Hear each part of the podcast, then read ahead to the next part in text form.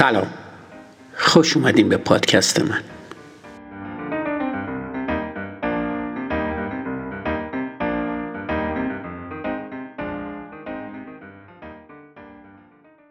هفته گذشته در رابطه با اینکه آنچه میبینید به آنچه میدونید بستگی داره صحبت کردیم.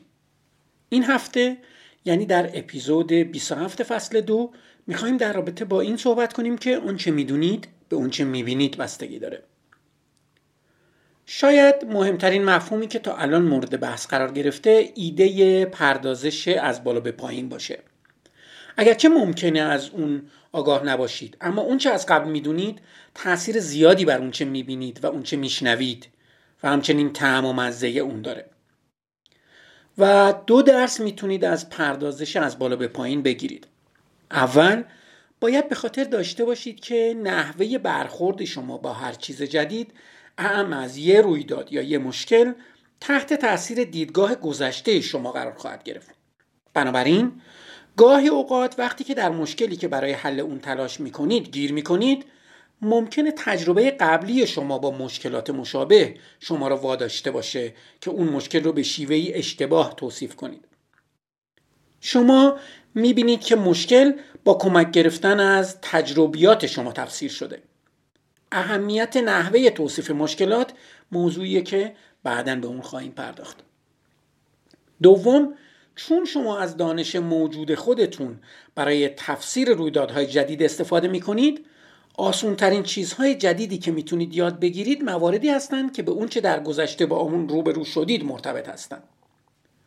دانش شما مجموعه از حقایق جدا از هم نیست. این یک شبکه از ارتباطات بین قطعات اطلاعاتی است. این شبکه با ارتباط بین دانش موجود و نحوه درک شما از جهان ایجاد میشه.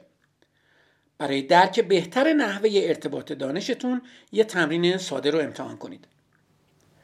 1 دقیقه فکر کنید و لیستی از همه سبزیجاتی که به نظرتون میرسه تهیه کنید.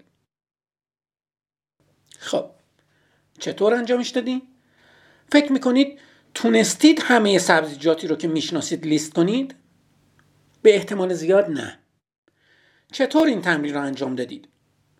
لحظه‌ای به فرایندی که طی کردید تا موارد مورد نظر در لیست خودتون رو پیدا کنید فکر کنید.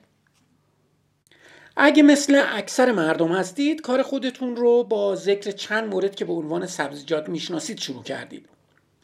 جالبه که احتمالاً نمیتونید بیشتر از 3 یا 4 نوع سبزیجات رو به این ترتیب ذکر کنید. چرا اینطوره؟ وقتی روانشناسا در مورد خارج کردن چیزها از حافظه صحبت میکنن، اونا در مورد بازیابی اطلاعات صحبت میکنن. وقتی سعی میکنید اطلاعات مثل نام سبزیجات رو بازیابی کنید، چیزهای مختلفی که میدونید مربوط به اون چی میخواید از حافظتون خارج کنید با همدیگه رقابت میکنن.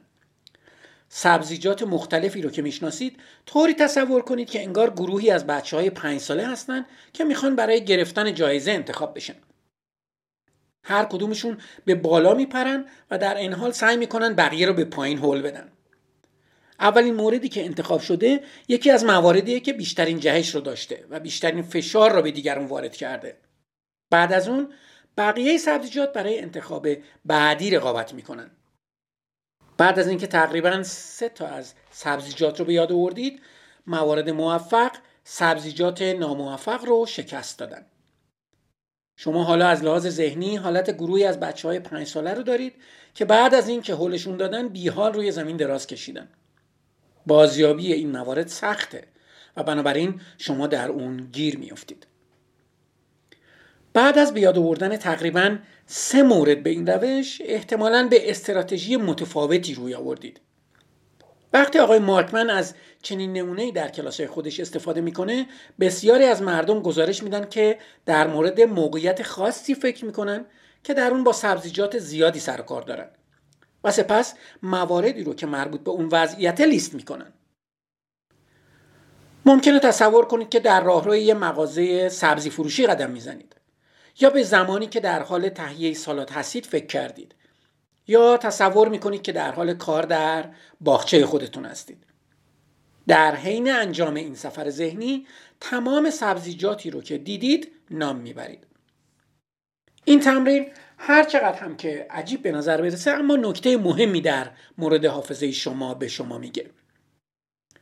اول به این فکر کنید که چطور میتونید حافظه کامپیوتری رو برای لیست تمام سبزیجاتی که میدونید اختصاص بدید.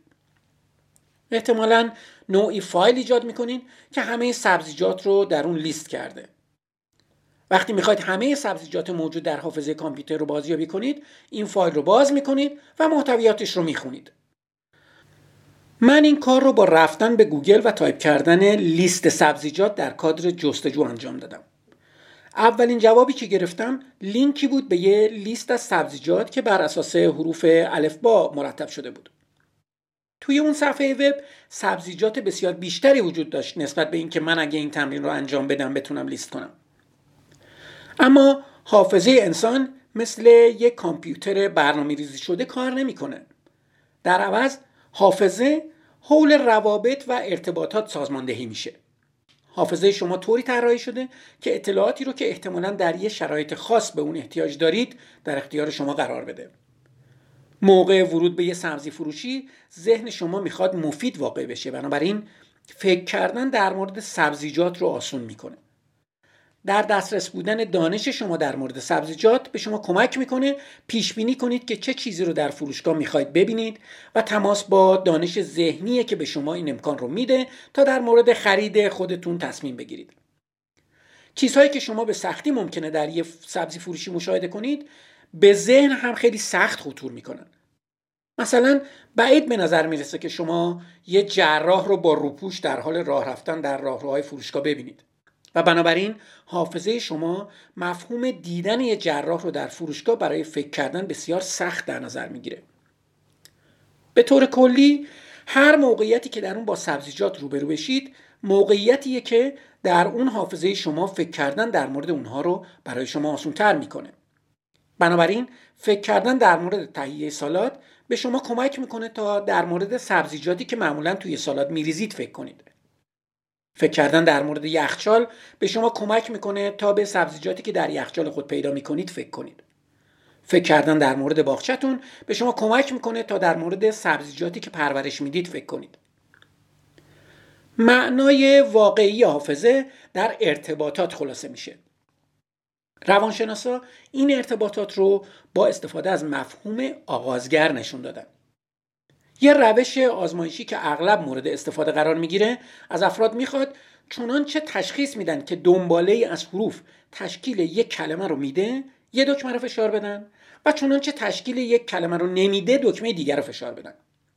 اگه دنباله حروف BRAKE رو دیدید که تشکیل کلمه break رو میدن، دکمه ای رو فشار میدید که بگه حروف یک کلمه رو تشکیل میدن. اگه حروف BRAIK رو دیدید دکمه ای رو فشار میدید تا بگید حروف یک کلمه رو تشکیل نمیدن. بعد از کمی تمرین فقط کسری از ثانیه طول میکشه تا به درستی پاسخ بدید که آیا دنباله ای از حروف یک کلمه رو تشکیل میدن یا نه. در این مرحله آزمایشات قبل از قضاوت شما متفاوت هستند. به عنوان مثال شما فقط میتونید یه رشته بی‌معنی از حروف مانند XXXXX و دنباله BRAKE رو مشاهده کنید. مدت زمان لازم برای پاسخگویی شما به اینکه این یک کلمه است به عنوان مبنایی برای مقایسه استفاده میشه. احتمال دیگه این که بتونید کلماتی رو مشاهده کنید که در شرایط مشابه رخ میدن. بنابراین ممکنه کلمه کار و سپس بریک رو ببینید. در این مورد نسبت به آزمون پایه شما سریعتر به اینکه بریک یک کلمه از پاسخ میدید. احتمال سوم این که ممکنه یک کلمه غیر مرتبط رو مشاهده کنید. در این حالت ممکنه کلمه کارت و سپس بریک به شما ارائه بشه. حالا شما در پاسخ دادن به این نکته که بریک یک کلمه است بسیار کنتر از اونچه در آزمون پایه بودید عمل میکنید. بنابراین داشتن دانش با کیفیت فقط یادگیری چیزها به صورت جداگانه نیست، بلکه یادگیری ارتباطات بین همه چیز هستش. از اونجا که از دانش خودتون برای درک موقعیت‌های جدید استفاده می‌کنید، می‌خواید ارتباطات خوبی در دست داشته باشین تا بتونید اطلاعات مهم مرتبط رو در مواقع مورد نیاز به ذهنتون بیارید.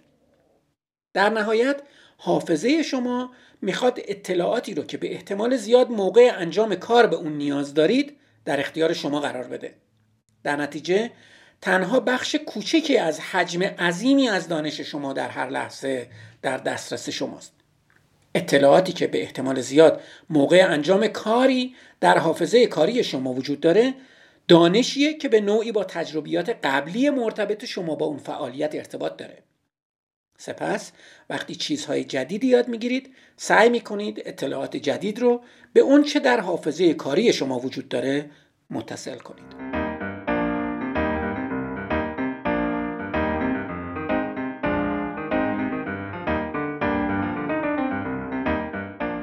مرسی که به پادکست من گوش میدین.